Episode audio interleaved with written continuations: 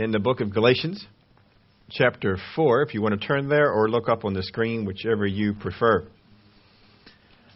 I found this story about a man who was trying to help out at home when his wife was uh, very sick and couldn't really get up out of bed. And so we, these are a series of notes of which he wrote to her. Uh, Monday a.m. Dearest, Sleep late. Everything under control. Lunch is packed. Kids off to school. Menu for dinner planned. Your lunch is on a tray in the refrigerator. Fruit cup. Finger sandwiches. Thermos of hot tea by bedside. See you around 6. Tuesday a.m. Honey, sorry about the egg rack in the refrigerator. Hope you got back to sleep.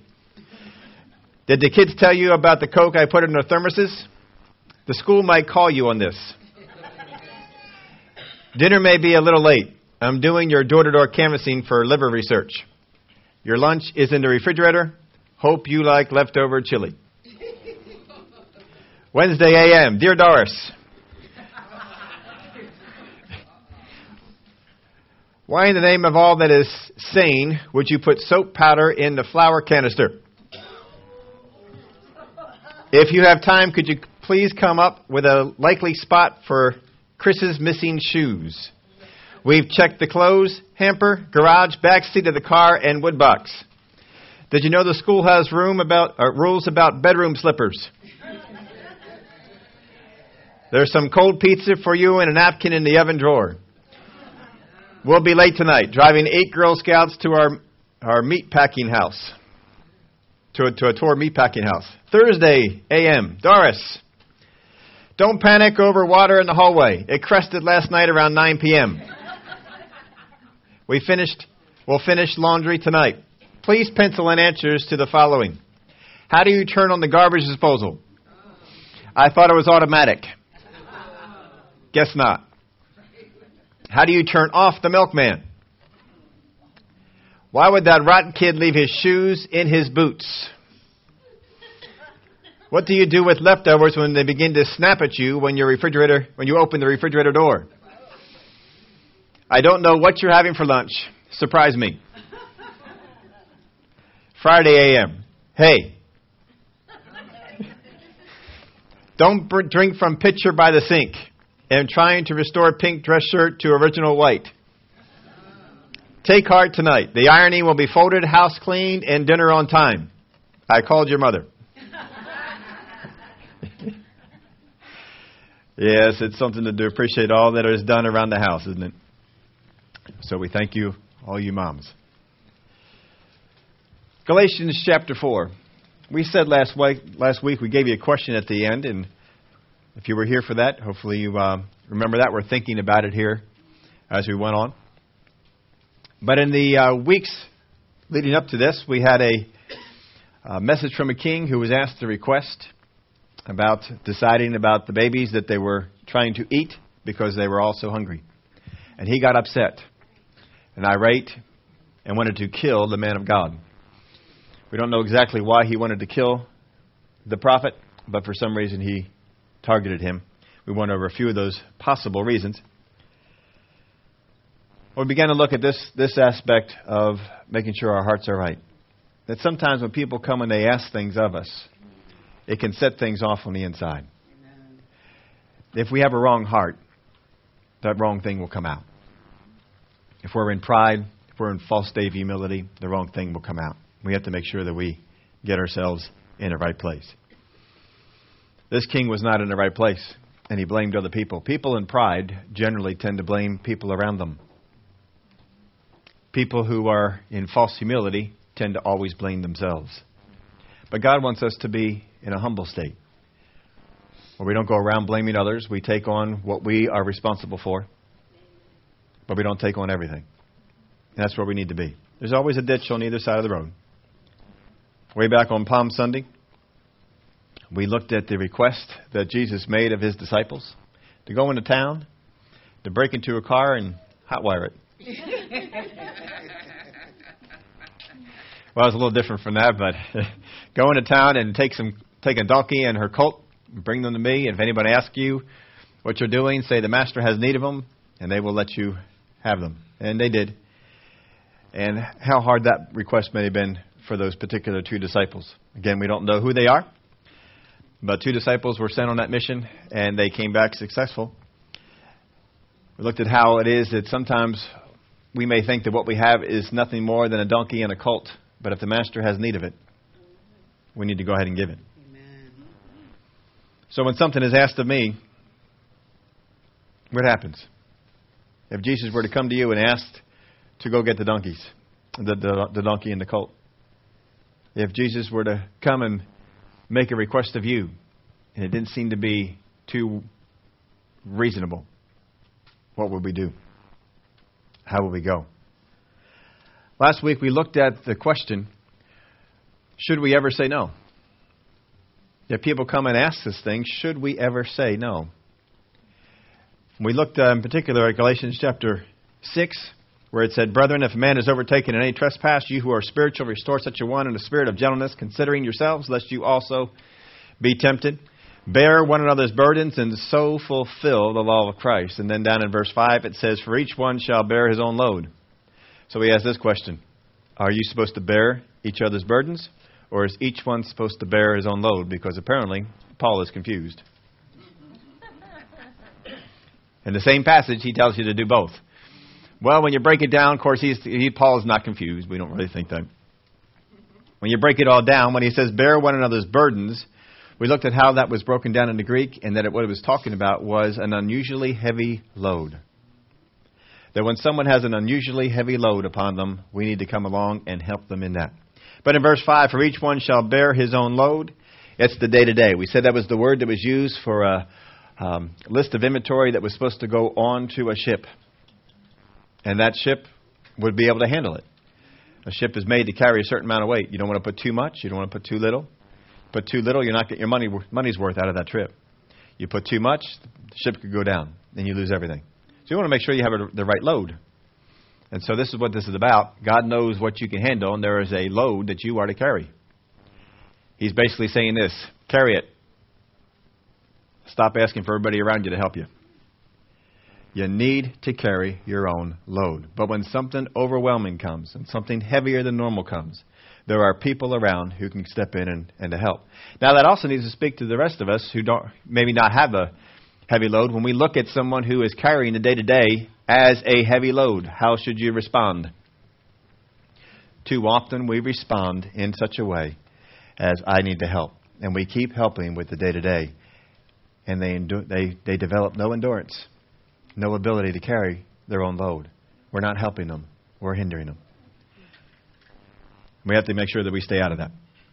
So he has this at the last one. The last one.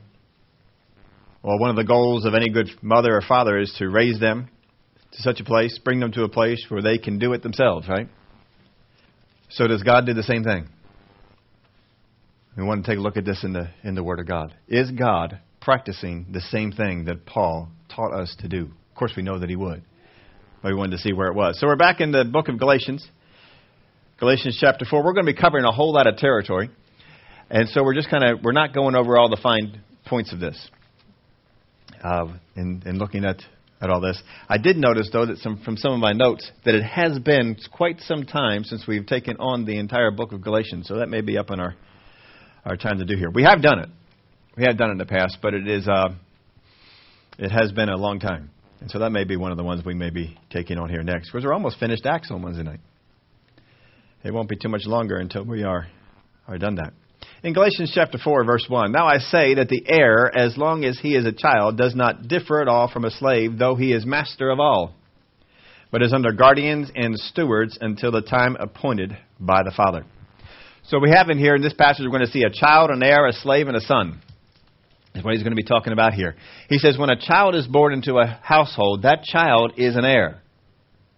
But that heir differs nothing from a slave that is also in the same house or a servant.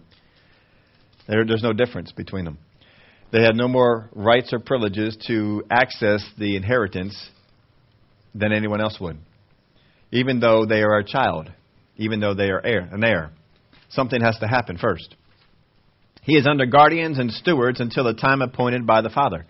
These guardians and these stewards are to train them up into the things that they need to do, into the things and the places that they need to go and what they need to learn in order to be good at handling the heir, the, the, the things that they're going to get from their parents, what they're going to inherit. He says in verse 3 Even so, we, when we were children, were in bondage under the elements of the world. He's taking a natural example that they all understand. Now, they understood this a little bit differently than we do. We look at it anymore today, and it's not quite the same thing as it was for them. There was a certain age that a Jewish boy would come to, and when they came to that age, they were considered an heir. But they had to accomplish certain things. Now, they had the ceremony today, they call it the bar mitzvah. Uh, in, the, in this day, what Paul is calling it is the huiothesia, or the adoption of sons. Understand, we are born into the kingdom of God. We are not adopted. You are born into the kingdom of God. The, when the word for adoption comes in, it is simply meaning that a son who was born into the household is placed into the position of a son. And that's what he's referring to here. So he's taking that that they already know and he's tying it into their spiritual life. Even so, we, when we were children, speaking of spiritually, were in bondage under the elements of the world. But when the fullness of the time had come, God sent forth his Son, born of a woman, born under the law, to redeem those who were under the law, that we might receive the adoption of sons. And because you are sons, God has sent forth the Spirit of his Son into your hearts, crying out, Abba, Father. Therefore, you are no longer a slave, but a son. And if a son, then an heir of God through Christ. When we were born into this world, we were born under sin. We were slaves to sin. When we became born again, we became heirs of the kingdom. But just because you have been a child of God and declared to be an heir of the kingdom doesn't mean that you can take advantage of what you are an heir of. You need to get to a place where you're able to handle that. That's how God responds with this. There are many things that are available to the children of God, but not everyone walks in them because they have not developed themselves spiritually to walk into these things. And so Paul is simply saying this just as you understand this in the natural, understand it in the spirit. So the example here is in the spiritual sense a child should become an heir. They should become that's the intention of a child is to become an heir by becoming a son. Now when he speaks of this spiritually, he's talking not talking male and female, he's talking all but they are not intended to become a slave. That's not the intent of God, is for anyone to become a slave or a servant in the household. They are to become a son. Remember a parable that Jesus told about two sons that were in a family? And one went away and spent his inheritance. He became an heir. He had access to the things that were there as an heir to the inheritance. And he decided to go out there and to spend it. And so he began to spend those things, went away to a place and began to spend all that until the money ran out. And then he said, when he came to his senses, he says, You know, the servants in my father's house live better than I am. If I go back to the house, I'll just ask to become a servant. I'll just, and he comes to the house, comes to the father, and he says, Father, I'm no longer worthy to be called your son. Make me a hired servant in your house. And what did the father do? Mm-mm. No, no, no. You come in as a son. Because God does not intend any of us to be servants in the house, He intends us to be sons. What Paul is dealing with here is that too many of the children had gone and become servants instead of becoming sons. And they weren't taking advantage of the things that were there. God's purpose is to bring us to a place where we can be a son. And that's why He develops us. He wants us to get the attitude that says, I can do that. I can do it. How many of y'all like it when your little kids are growing up and they they want to take something on? You know, you've been doing something for them. Maybe brushing their teeth. I remember, remember when the kids were young and you were doing the you were brushing their teeth, and then all of a sudden one day, what'd they say? I can do it. I can do it. I do it. I do it. And so then you give them the toothbrush, and you know they they did it, but they probably didn't do it very well. And so you let them do it, and you did it. But they're learning. They're learning about that. How when they were eating and you were always feeding them with a spoon, and then what do they say? I do it. and and so they take the spoon and they make a mess of it. But you let them do it because they're learning, they're, they're developing. So there are times that we as parents will do the same thing, even though they're not quite ready to be doing it themselves. We need to get them to the place where they are ready. And so we let them do it, even though they do it a little bit imperfectly. And then we just clean them up extra and, and, uh, and go to it. And that's certainly the way that it is throughout life. We're always finding more things. No, no, I can, I can go ahead and do that. I can do that. Even when you're on your job, there are things in your job you haven't done yet. And you may look at those and say, you know what? I can do that. And you take that on. And then you find something else. I can do that. And you take that on. We need to have that attitude in the kingdom. Father, I can do that. I can do that. And begin to step in there and to, to take these things on. Because you are sons, God has sent forth the Spirit of His Son into your hearts, crying out, Abba, Father. Therefore, you are no longer a slave, but a son. And if a son, then an heir of God through Christ. We hear all these verses about heirship, about being heirs, but not all of us are taking advantage or seem to be able to take advantage of being an heir. It's because we haven't walked in the things we need to walk in. We're still wanting God to do so many things for us. Well, God, I, I just can't do that. I need you to do it. We need to get to the place where we do like we were growing up. I can do it. What is the thing that, desi- that drives the children to say, I can do that? We have that desire to grow up, to, to do the things that people that are older than us are doing, do the things that our parents are doing. I can do that. I can do that. So a child should never should become an heir by becoming a son, but they are not intended to become a slave. So why do some become what by nature they were never intended to be? How many of you know Christians that have become servants, that become slaves? They're born again, but they're still mastered by the law. The law is still their taskmaster. They haven't won over that. Well, the intent of the law, for many, we haven't understood it the intent of the law for the Jews back here, they thought if we just did the law, then we could be saved. But the intent of the law was not to save people. The intent of the law was to point out that they are not able to do this themselves and to point to the Savior, Jesus, to the Messiah, and that He would do it for us. It's something that we couldn't do. But we can walk in that. The intent of the law we have to understand the intent. The intent was not there. It was not there to make you righteous. It was there to point you to the way of righteousness. So the corrupt use of it turned children into slaves. There are many people who did nothing but take a law and put it over top of people. If you are going to be a Christian, you cannot do these things. How many of y'all know have had a list in your time growing up? You know, thou shalt not drink, thou shalt not go to parties, Thou shalt not smoke. Thou shalt not cuss. We have all kinds of things that that we that we are supposed to do or not supposed to do. You know, uh, I I wasn't a part of this for very long, but my my mom and I have had conversations about this. We were in a church when I was real young that said, "Thou shalt not go to movies." So she to this day can't go to a movie. Nothing wrong with it. She, she even know. You can tell her. I know there's nothing wrong with it. I just can't do it because this was was drummed over her for for a long time. Well, that was never drummed over me, so I can go to a movie. We went out to a movie on Friday night. We did that uh, one that uh, Manny was talking about. I'll tell you what. I recommend that to anyone. If y'all want a movie to go to, go to that. Movie. It was it was a fun movie. I laughed throughout the whole thing. Um, trying to think of the name of it. Mother, Mom's Day, Mom's Night Off.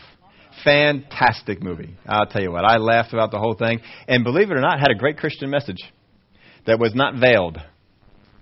They came right out. They talked about God. They talked about a Christian message. It was right in there, and uh, no veiling of it at all. They were in church. They were talking about God.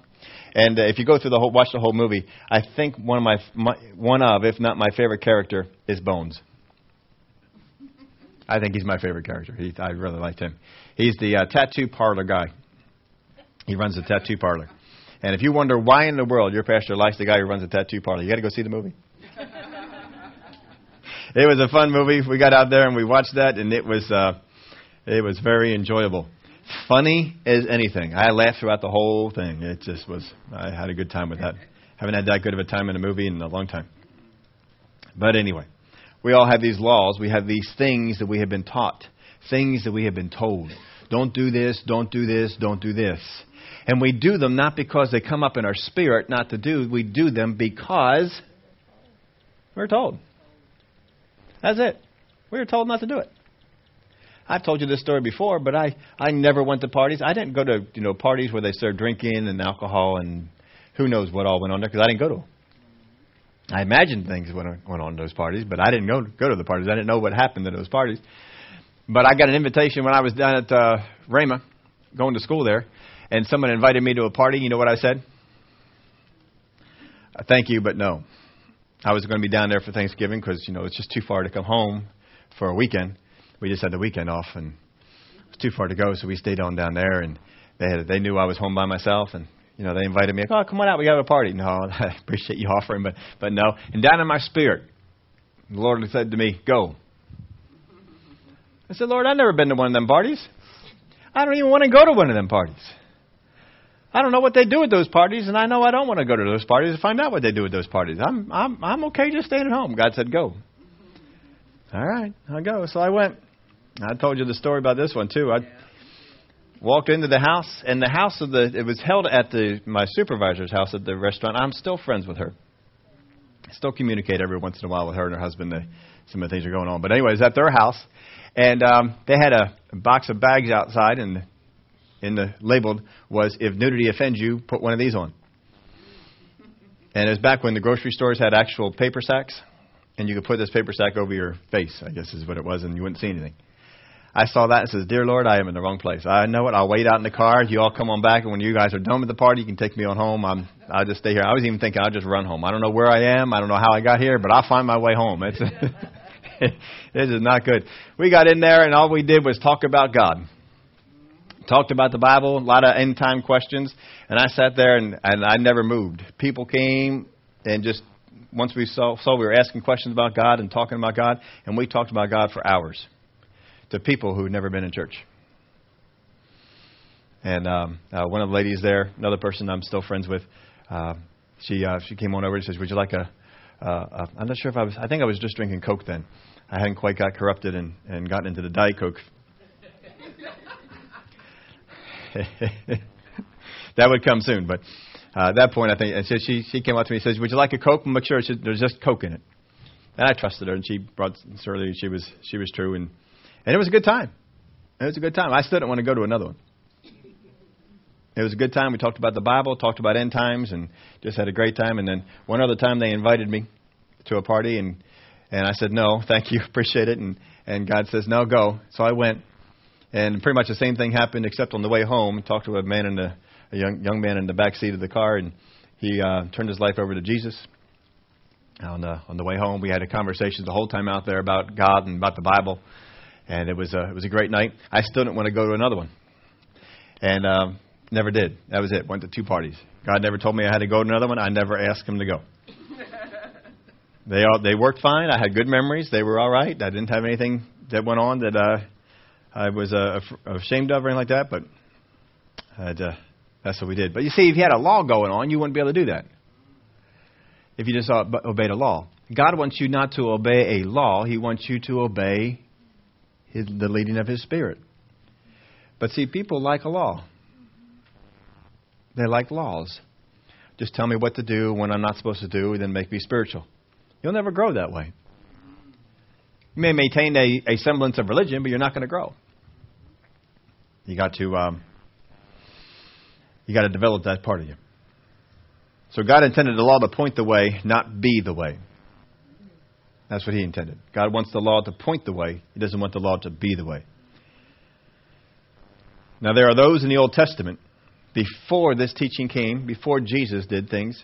There are those in the Old Testament who became heirs, but many more became slaves. Many more in the Old Testament became slaves, servants to the law. But there are those who became heirs. Was Elijah an heir? Walking in what he was his inheritance?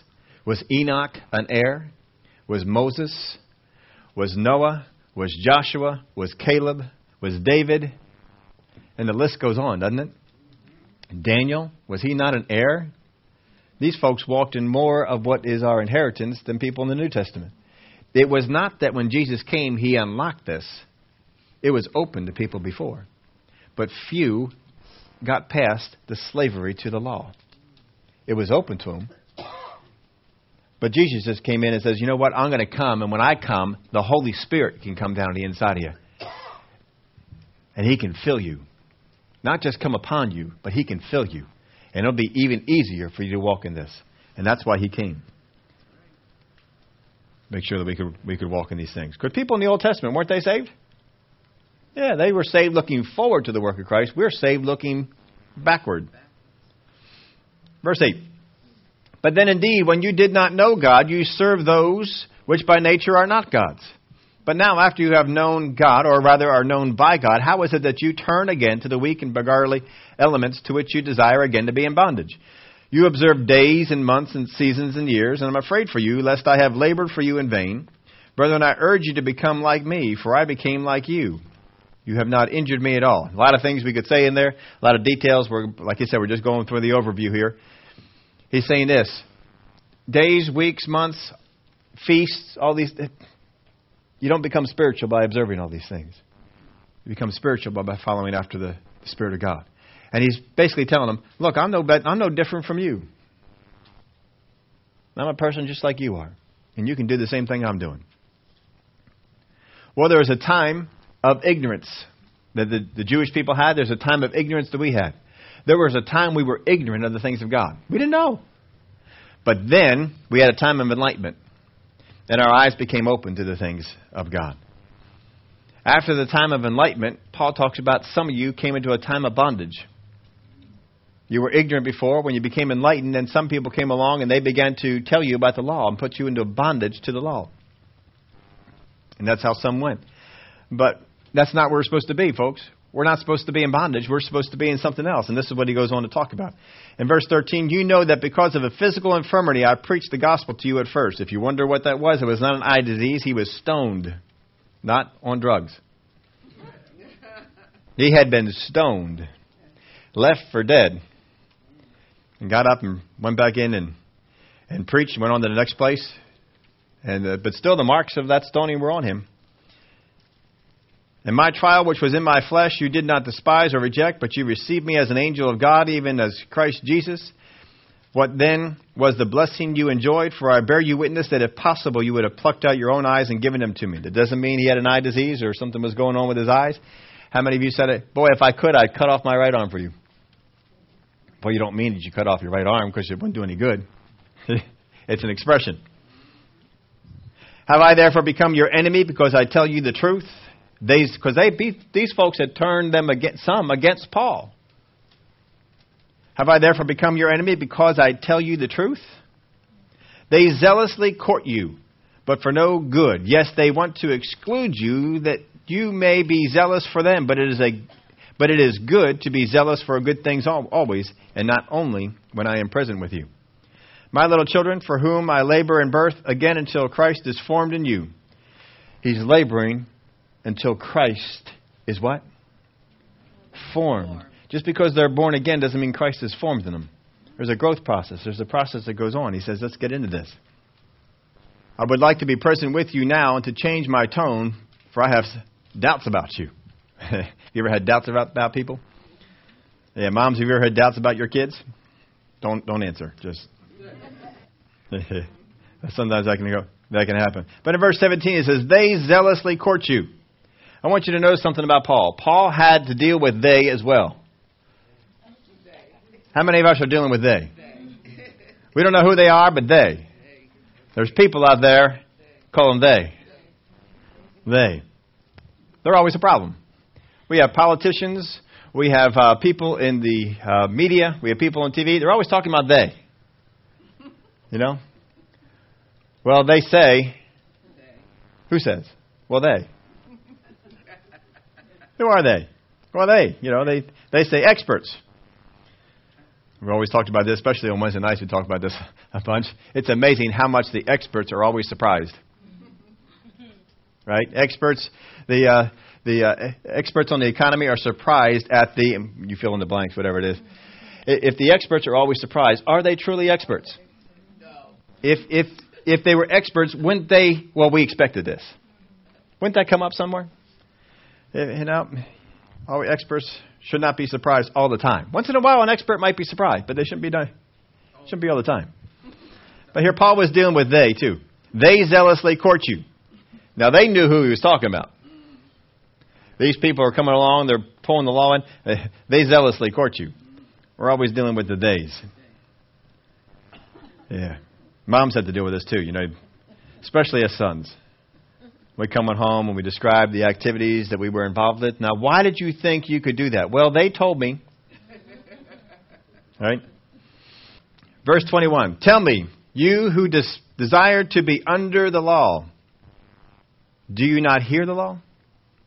They desire. You imagine that people desire to be under the law? Now, Paul equates the law with slavery or servanthood.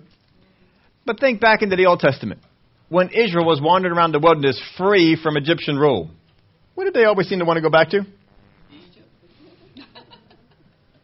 Well, if we go back to Egypt, we'll have all the leeks and garlic we want. Life was so good there. I don't know why we ever wanted to leave. it's amazing how good some things can, can see. They had no responsibility. They weren't responsible for producing anything. Now they had to do their own stuff. They had to fight their own battles. Egypt fought their battles for them. Egypt kept them protected. They beat them, but they kept them protected. And uh, when they're wandering around the wilderness, for some reason it looked good to them. You, know you had to get the people have taught many times. You had to get the Egypt out of them. You had to get that attitude of of uh, depending on other people. You know, I've heard people talk this about about Haiti. How many, how much money we have sent as a country over to Haiti to help those folks out. What happens is it just goes out there and it does absolutely no good for them. It buys stuff for them, but it doesn't help them because we haven't gotten that dependency. They haven't learned how to become dependent on themselves. They haven't learned how to do things for themselves. That's where we need to go.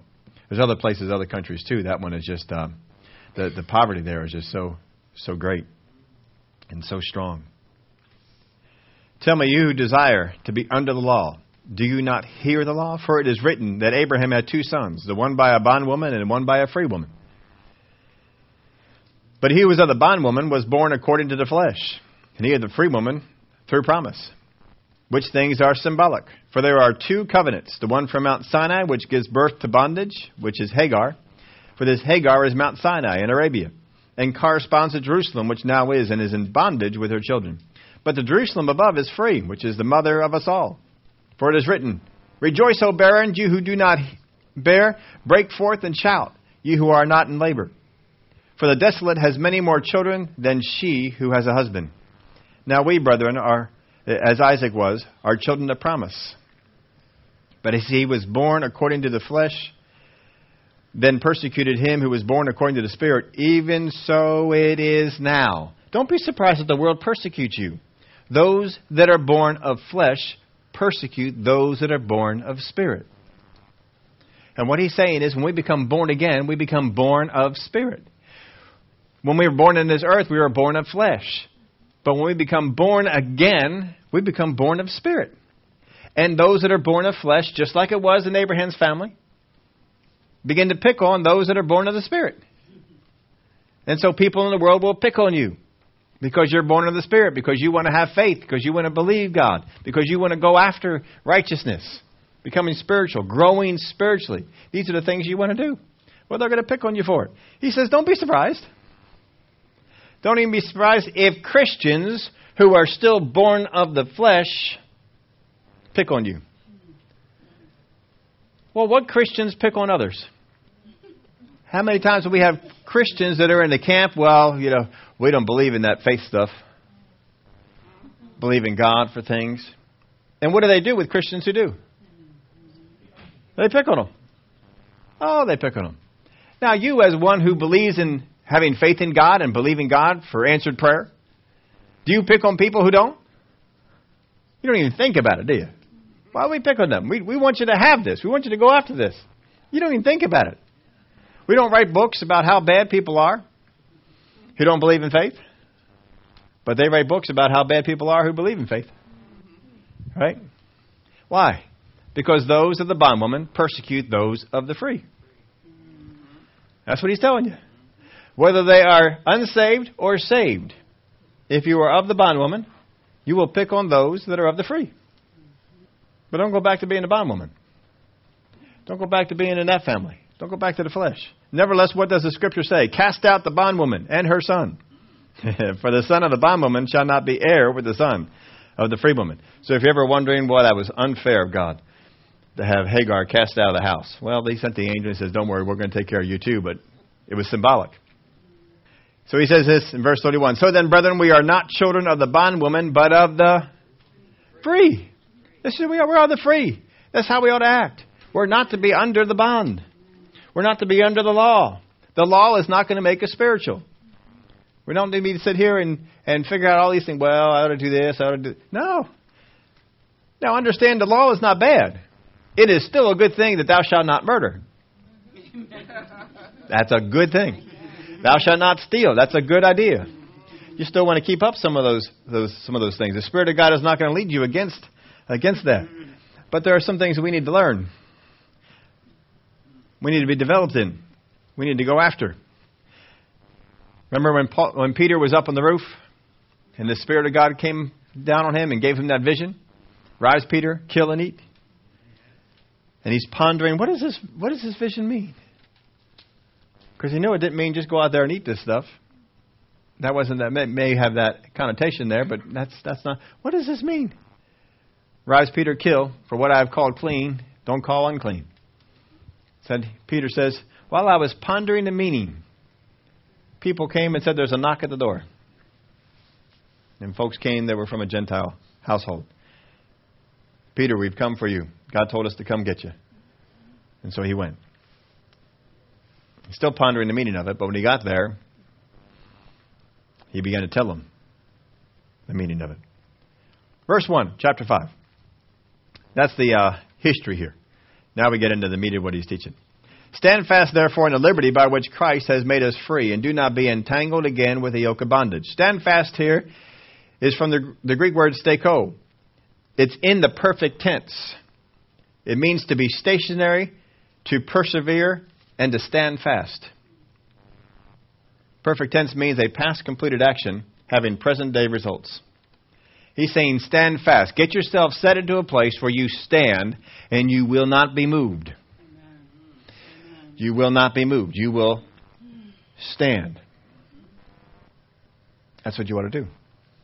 Stand fast, therefore. What's the therefore for? All the things he just taught in chapter 4. So, because of all these things, we're not son of the bondwoman, we're, we're sons of the free. Because of that. Because this is what, you, and the people of the bondwoman, they're going to pick on you, they're going to persecute you. Understand that, but know this stand fast, therefore, in the liberty by which Christ has made us free. Because people are going to try and get you out of it. Now I'm going to give you a pearl of wisdom from someone that many of you will know, especially after this weekend. How many know the name Chip Kelly? Chip Kelly. Chip Kelly has a philosophy on drafting people. This is the weekend of the draft. We had the draft. It was an exciting weekend for many of us in football land.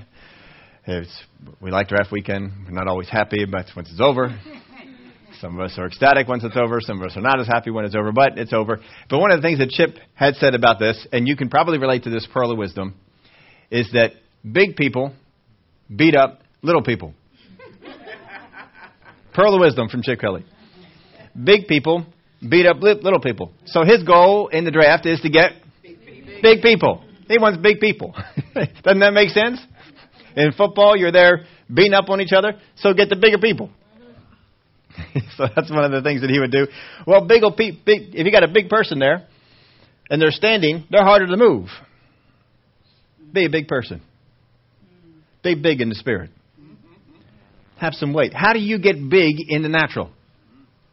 Real easy. Eat. Number one thing you got to do if you want to get big is eat. If you don't eat, you're not getting big. I don't care what you do. You're not getting big. You got to eat. Now, just because you eat doesn't mean you get the right kind of big. If you want to get the right kind of big, you got to team it up with some workouts, some some weights, and things like that. And you got to get bigger. One of the things that I noticed they were talking about a lot of these draftees are coming out of college is they need to put on some size. They're 280 pounds, but they need to put on some size. Now, he's not talking about growing taller, because you just can't do that.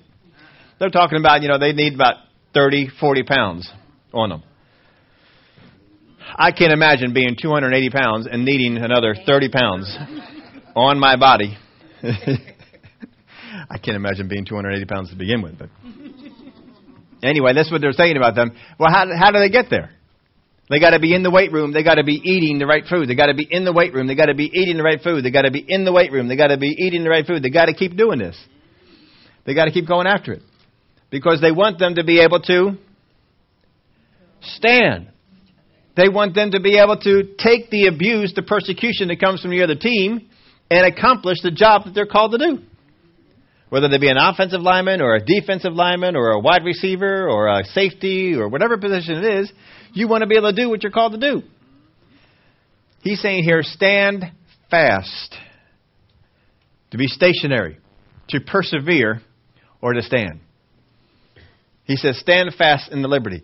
These folks that are born of the bond will try and get you to move off of your liberty.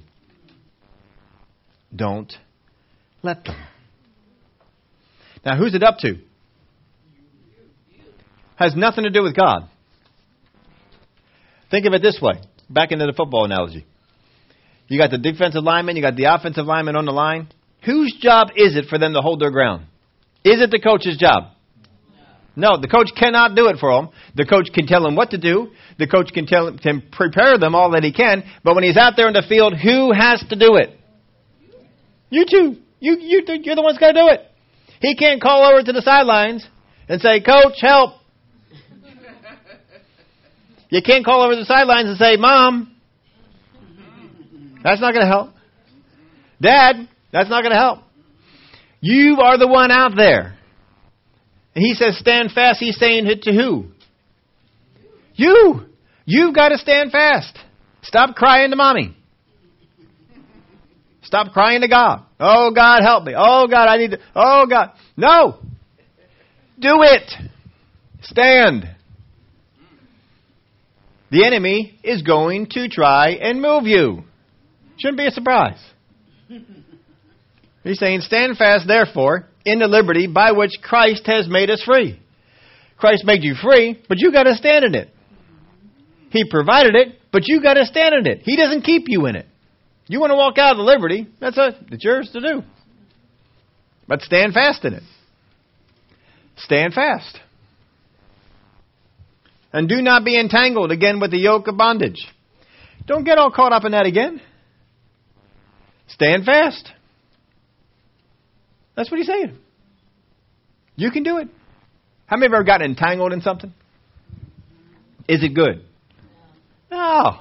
I mean, you're walking around the house, maybe you're vacuuming the, the floors, and what, what do you tend to get tangled in? The cord. The cord, right? Yeah, you get tangled up in the cord and you can kind of go somewhere. You know, when I'm in the shop, I got cords going on because every tool I need needs something. Power. They need power. The sanders need power. The saws need power. Everything needs power. And in order to get the power, what do we got to have? Cords. And sometimes my feet can get caught up in those things. And it's never good. It's never good. Good things don't happen when you get entangled. don't get entangled. Now, it's easier to say, isn't it? It's easier to say. I mean, if we just get rid of all the cords in the world. I mean, they have wireless internet. We have wireless phones. We have wireless that unlocks our cars. Right? Why can't we have wireless power? I don't know why that is. I'm, I'm looking for it. Wireless power. It's just floating around in the air and it just pulls it when you need it. We haven't gotten there yet, but maybe someday. Don't say we can't do that. We got to write that idea, pursue it, and ask God. I bet you God has wireless power. Guarantee you don't see any extension cords in heaven. They don't need those things. Probably laughing at us. Look at them folks using extension cords. Almost tripped over that sucker. stand fast. Stand fast. Don't be entangled, but stand fast. You have been given liberty from righteousness through the law. You've been given liberty. Not from doing what's in the law, not from the good things that are in the law, but simply you've been given liberty from righteousness, acquiring righteousness in the law. Don't get caught up in it. Well, if I'm going to be righteous, I need to do such and such. Nope. This word for stand fast is used eight times in the Bible. I'm only giving you two, two times. 1 Corinthians 16, verse 13. Watch, stand fast in faith, be brave, be strong. Who's going to do all those things? You are. 1 Thessalonians 3 and verse 8. For now we live if you stand fast in the Lord. For now we live if you stand fast in the Lord. It means you may not. It's up to you. It's up to you. You got to do it. Verse 2 Indeed, I, Paul, say to you that if you become circumcised, Christ will profit you nothing. And I testify again to every man who becomes circumcised that he is a debtor to keep the whole law. You can't just do part of it. If you are going to become saved by doing the law, you got to keep it all. That's a bondage right there.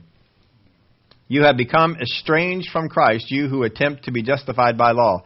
You have fallen from grace. For though through the Spirit we eagerly wait for the hope of, re- of righteousness by faith, for in Christ Jesus neither circumcision nor uncircumcision avails anything, but faith working through love. That's all. We're not going to get anything through the law, but faith working through law, that produces some stuff. You ran well.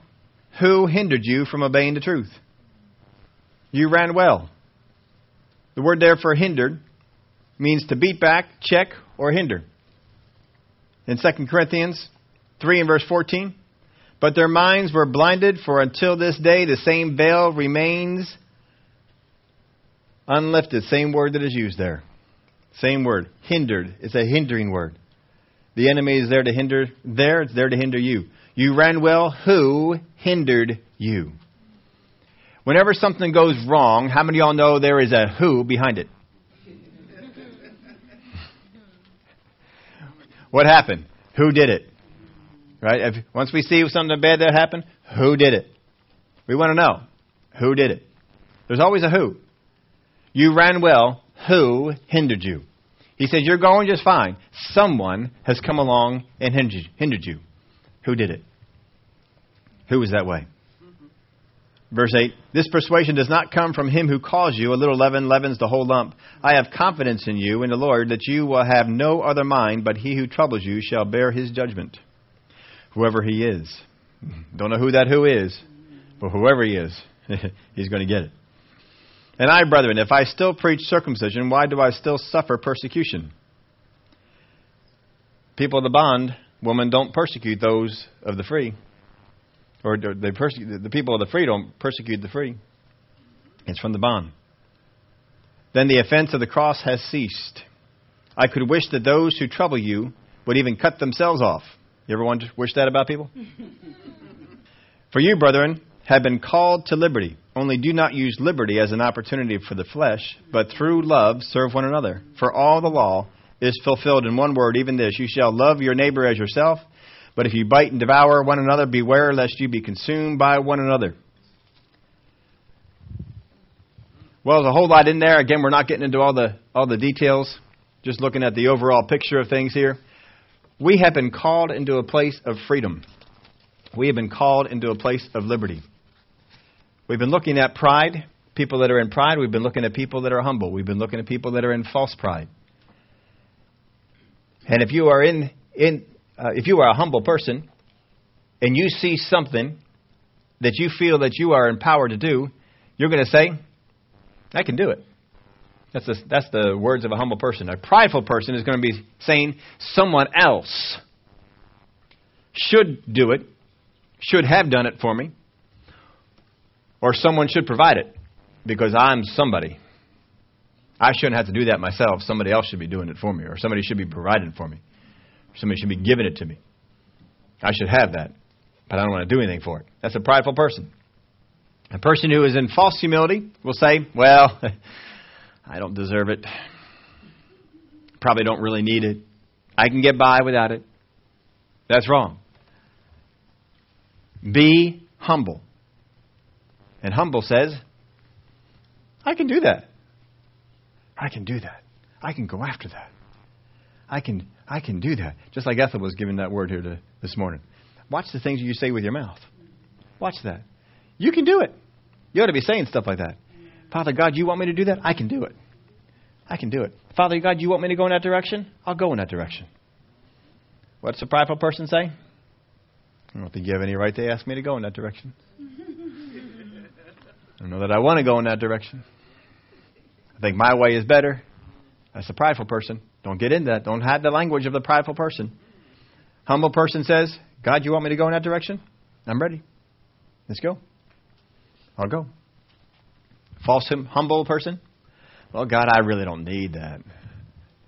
How many have something in your life right now that you think I ought to have? I'd like to have it. I'd want to have it. Maybe it's a better job. Maybe it's something in the social area, friends and things like that. Maybe it's something in possessions. I like to have a better car. I like to have something over here, something that. How many of y'all know that somewhere along the line, social stuff? Because, you know, we can have stuff. Christians can have stuff. Glory to God. Christians can have stuff. Just don't let the stuff have you. But Christians can have stuff. We're right to have stuff. People can have friends and people around them. That's all right. You're going to have those things. But sometimes when we are lacking in any of these areas, we tend to fall in a ditch on one side or the other. A prideful person says, Well, God, I've been working hard for you. I've been doing all kinds of stuff for you. I, you should just give that to me. I should have that. That's what a prideful person does. And if you keep thinking those things, what are you building up on the inside of you?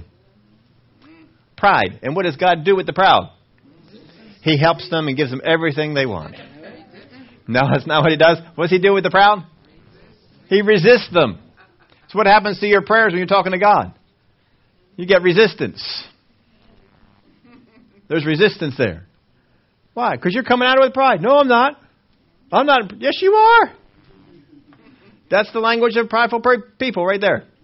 That's the language. Drop it. Get out of it. You don't need it.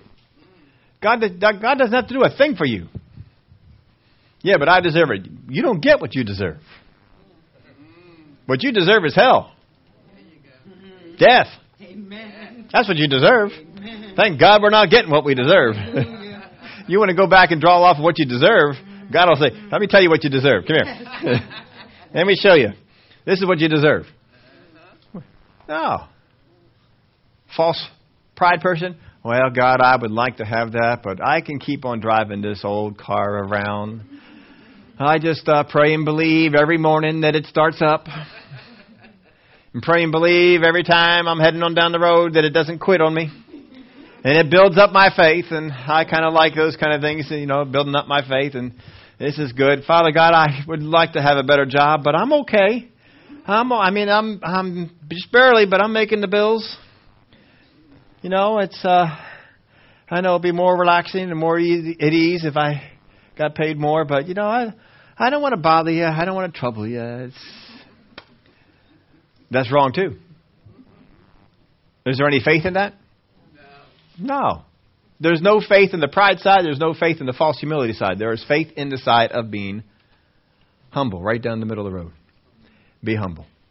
Know who you are. Know what God blessed you with. Know that you are an heir. An heir. When a person is an heir, how much of it did they earn? None. They inherited it. That's what being an heir is. You inherit. You didn't earn. You inherit. The difference. God has a whole mess of stuff He's got for you to inherit we aren't taking advantage of it because one, I'm in false humility. I think, well, I don't really need it. We're like the older son. When did you ever kill a fatted calf for me? Son, it's all yours. Everything here. You want a calf? Go get it. It's yours. You want a ring? You know where they are. Go get it. You want a robe? Hey. You know where we hang them up. They're all yours. Everything I got. Everything right now. Everything you see, it's all yours. You never killed a fatted calf for me, for my friends. It's all yours. We're like the older, we're like the older son. We're in this false humility thing. Don't be messing with it. Don't be doing that. Don't be getting into pride. The son, the younger son, give me what is mine. Got some pride going on there. When he came back the second time, he was humble. How do you know that? Because when the father said, I'm not going to make you a servant, I'm going to make you a son, he accepted it. When the robe was put on him, he accepted it. When the ring was put on his finger, he accepted it. Sometimes, folks, we're not willing to accept what God wants to do. But we've got to be willing to accept it. See, God wants to develop you. He wants you to get to the end of that place where when He puts you into a difficult situation, you soar. You become Superman or Superwoman. And you can do all kinds of things. Amen. You can get stuff done. Amen. Because you've been trained up. You've been made ready. Superman wasn't born a Superman. He had abilities. Just going into the natural you know, comic book thing. He had abilities. He didn't know how to use them. He had to learn. God's saying to us, You are an heir of the kingdom. You need to learn what that entails. Amen. You need to learn how to use it. Mm-hmm. You need to learn how to develop your spirit. You need to learn how to go after what I'm telling you to go after. You need to hear when I say, go after this thing, and know on the inside of you that you can do it. And not sit there and wait for me to get it done. You need to stand fast in your liberty. Don't let other people pull you in. Don't let other people pull you down. Don't do it. Stand up. Stand fast in the liberty with which Christ has made us free.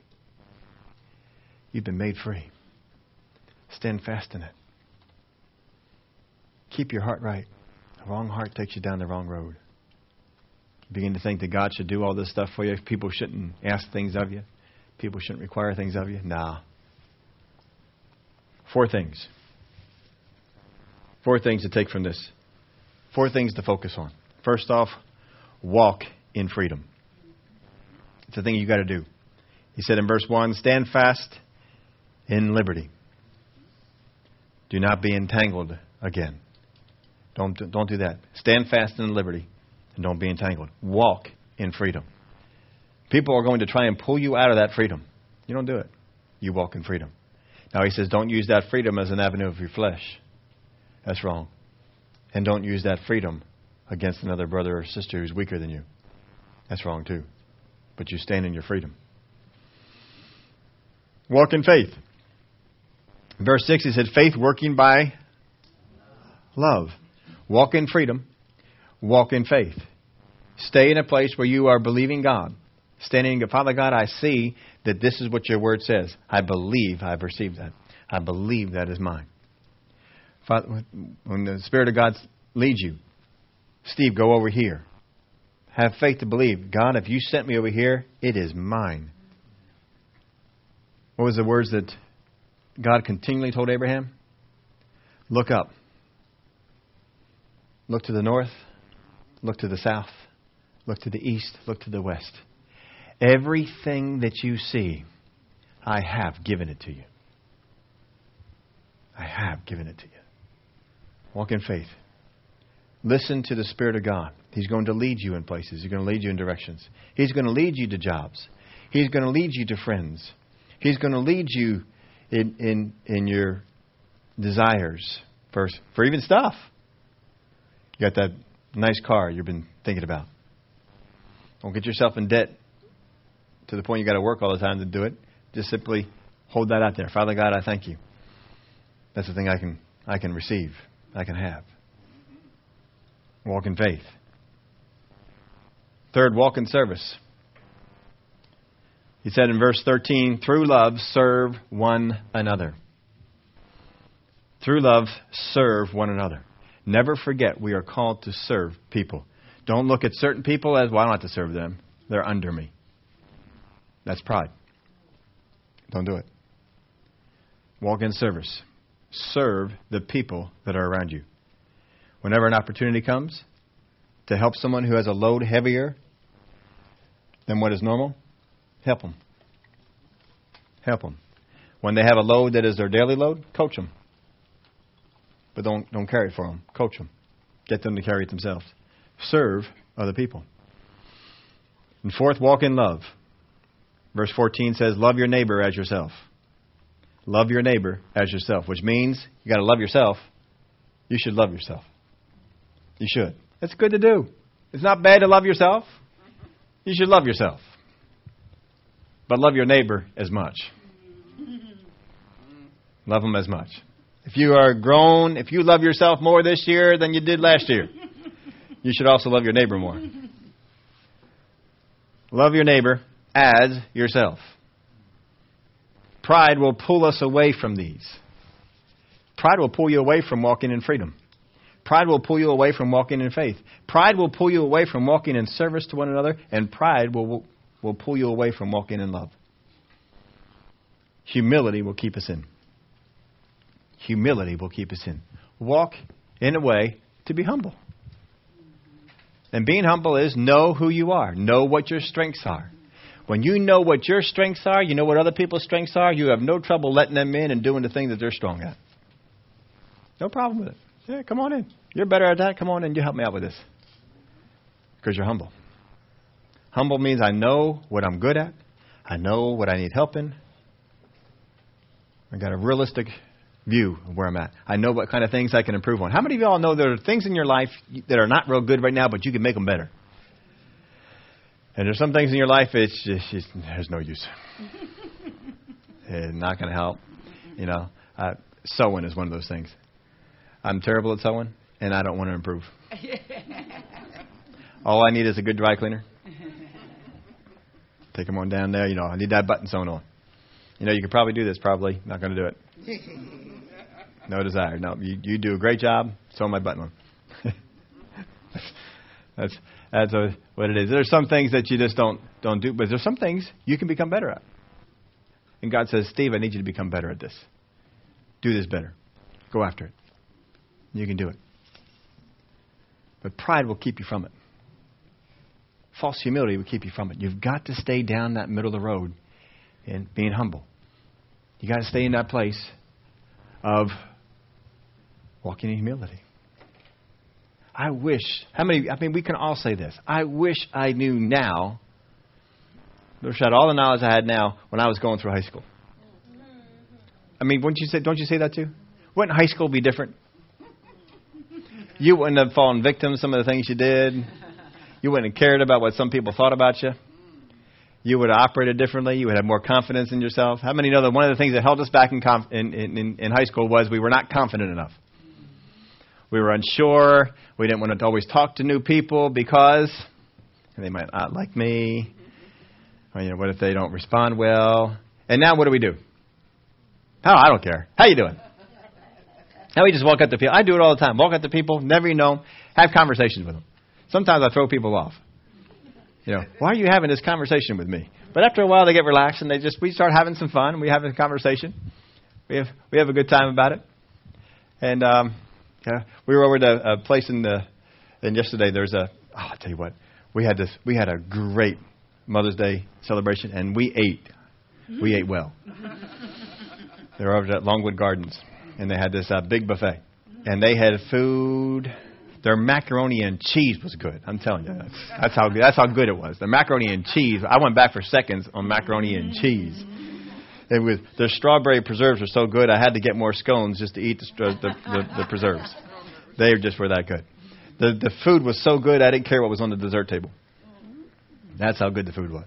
So anyway, they, one of the places they had, they had some breakfast over there, and so they had two chefs. They were over there, and they they were uh, working on the doing the um, uh, what do you call it, the omelets. So I went up to the one, and he was he was making he just put the stuff in there. So I'll take all the meat and all the cheese. Leave the rest of the stuff off. all the meat, all the cheese. So he put all the meat, all the cheese that he could on there, and he was making it up. He just sat back there. He wasn't going to talk. So I figured I'll talk. So I started talking to him about it, and and so he began to reluctantly engage me in conversation. So I engaged him some more, and then another one of his his uh, chef buddies came in, and and so we started having a conversation, all three of us. We were just talking about all kinds of stuff, and they told me about some stuff about what's going on over there, and so we got to know some things. Talk to people. Have the confidence. If they don't like you, it's all right. Go off, find somebody else. I, I wish I knew that in high school, because I was always shy. I wasn't talking to people. You know why? Well, they may reject me. They may not like me.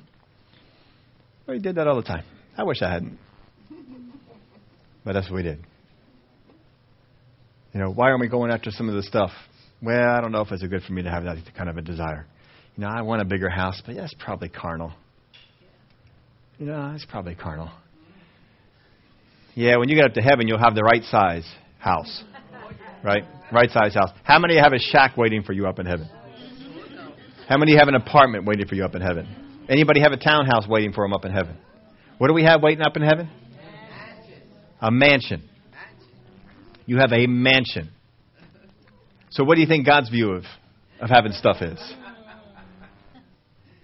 God's making roads out of gold. Nikolai, we're talking, we're walking around the Longwood Gardens and all that. Where, I mean, it's beautiful. Beautiful flowers and stuff like that. And he made a comment. He says, Well, what kind of flowers do you think they have up in heaven? I said, man, I don't even know. what kind of flowers do you think they have up in heaven? Whew. Man, just think about that sort of stuff, right? Yeah, it's good. Do, do we serve a God who's extravagant? Yes, yes, yes, very much so. How many planets are in the in this in the universe? Can we count them? No. No. How many do people actually live on? Only one that we know of.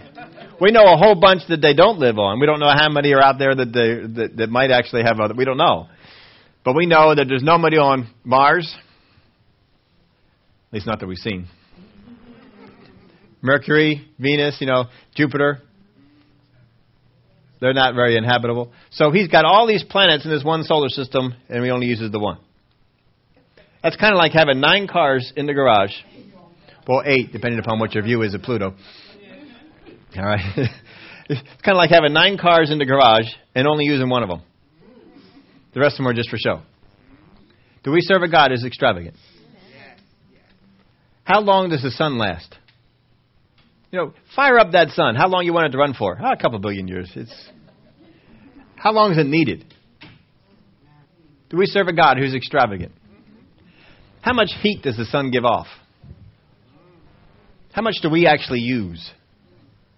Do we serve a God who's extravagant? Hmm. How large is the universe?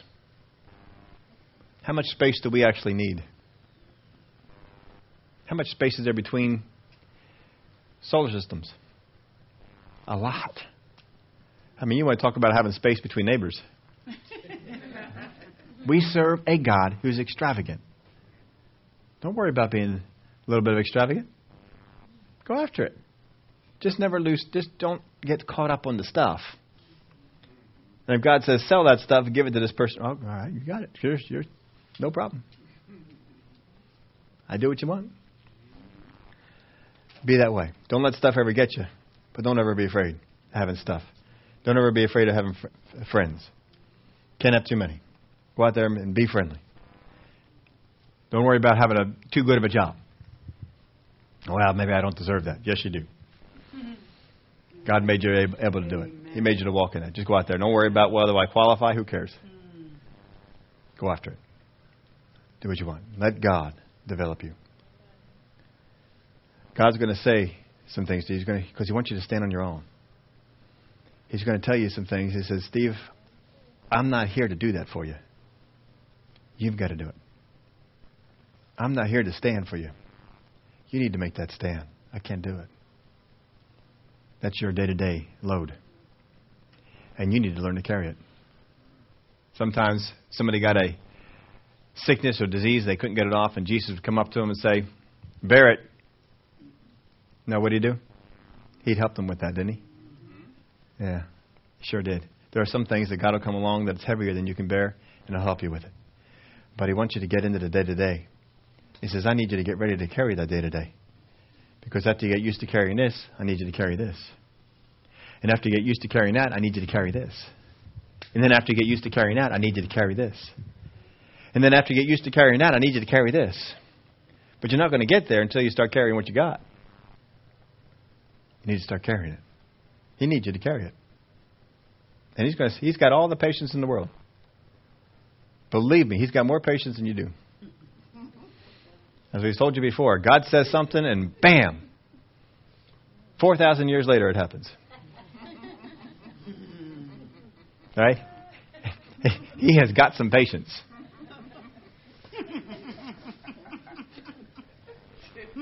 He can he can outwait wait you. he can outwait you. Just just learn to obey quickly. Yes, sir, Father. I'm going to learn how to pick this up and, and get myself used to this. I'm going to carry this along. There's some people in the Word of God who encountered this with God. We might look at them next week. Not quite sure. But ponder this. What is God getting you ready to handle? Are you handling it? Because if you're not handling what He wants you to handle now, you're not going to be ready for what's coming next.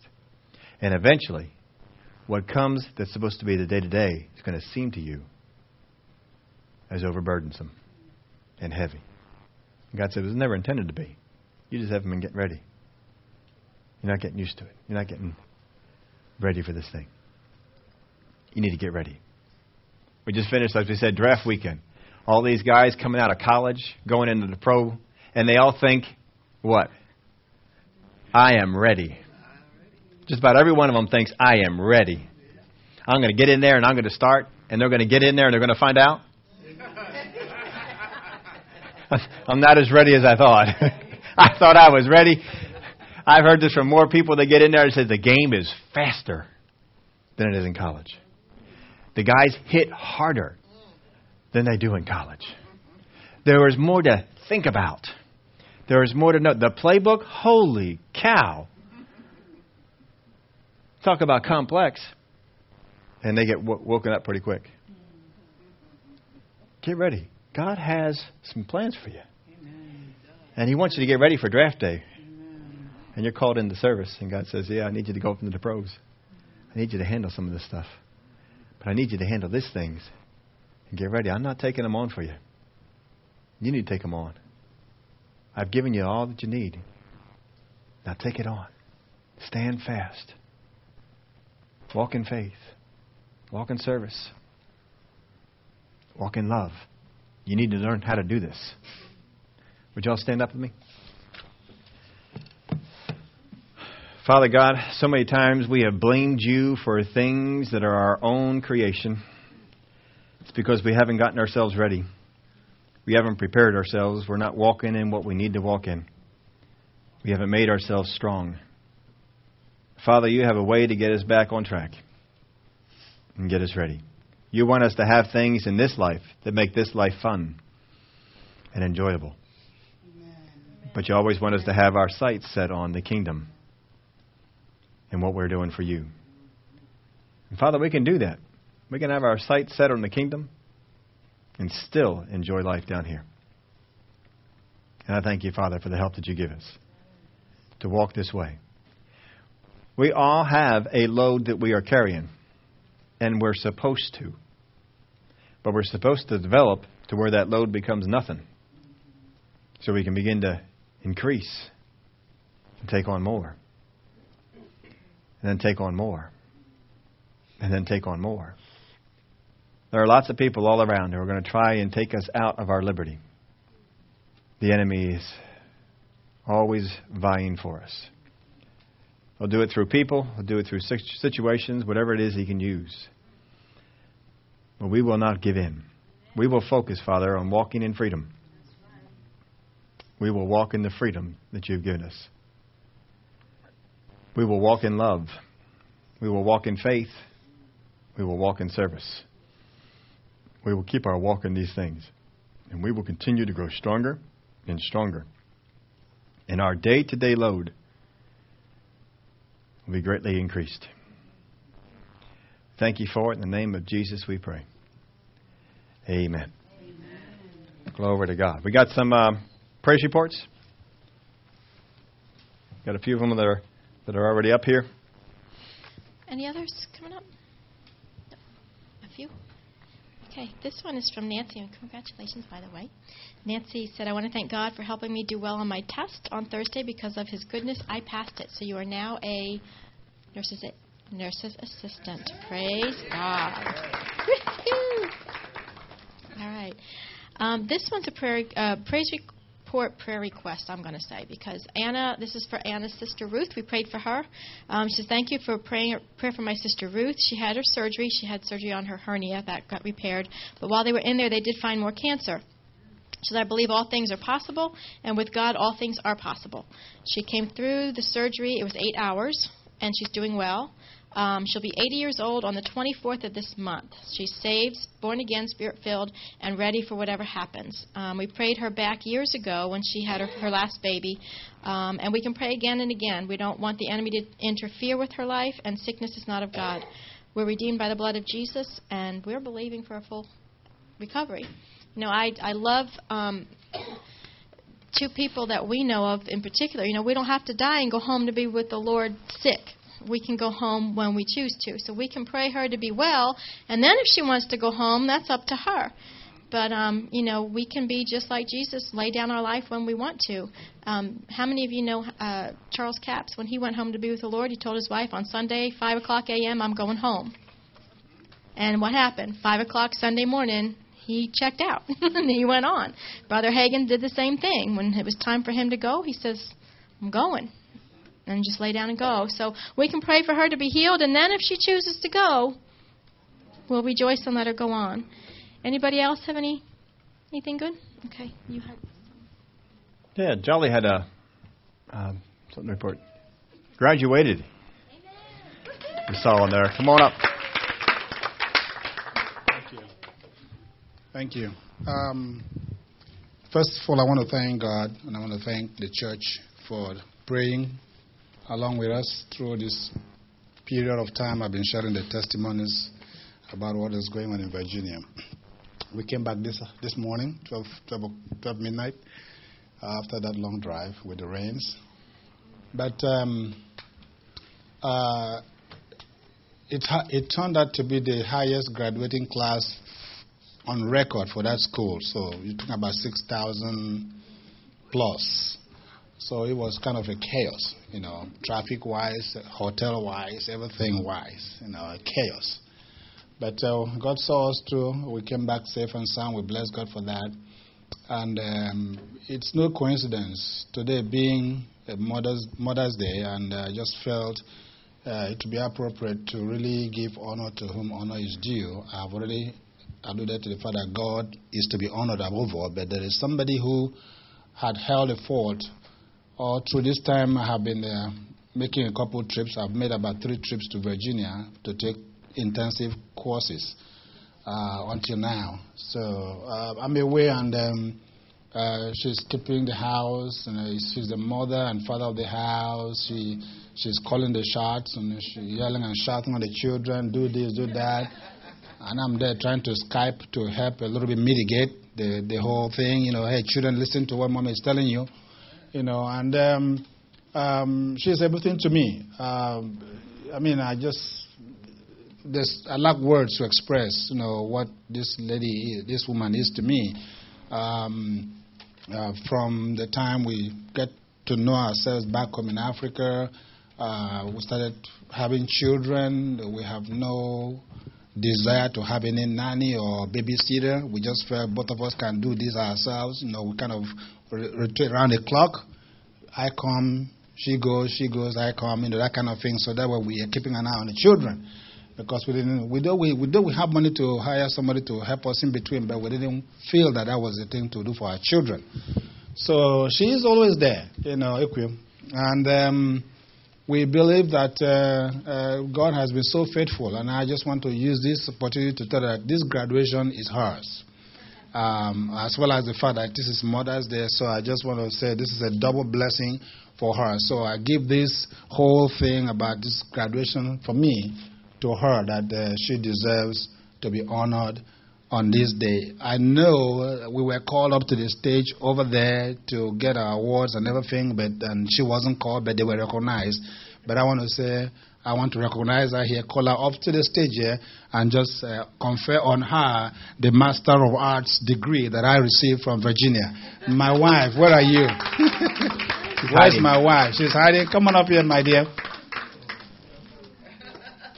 You know, I, I did this surprise this morning. You didn't know when I sneak out of the house to go get a flower. you were busy taking your shower. I said, Well, I know what time to do it. I want to say, I love you so much. You'll be so good. You'll be so wonderful. Okay? You graduated. This is for you with all love. Bless you. Thank you. God bless. Yeah. Thank you. Yeah.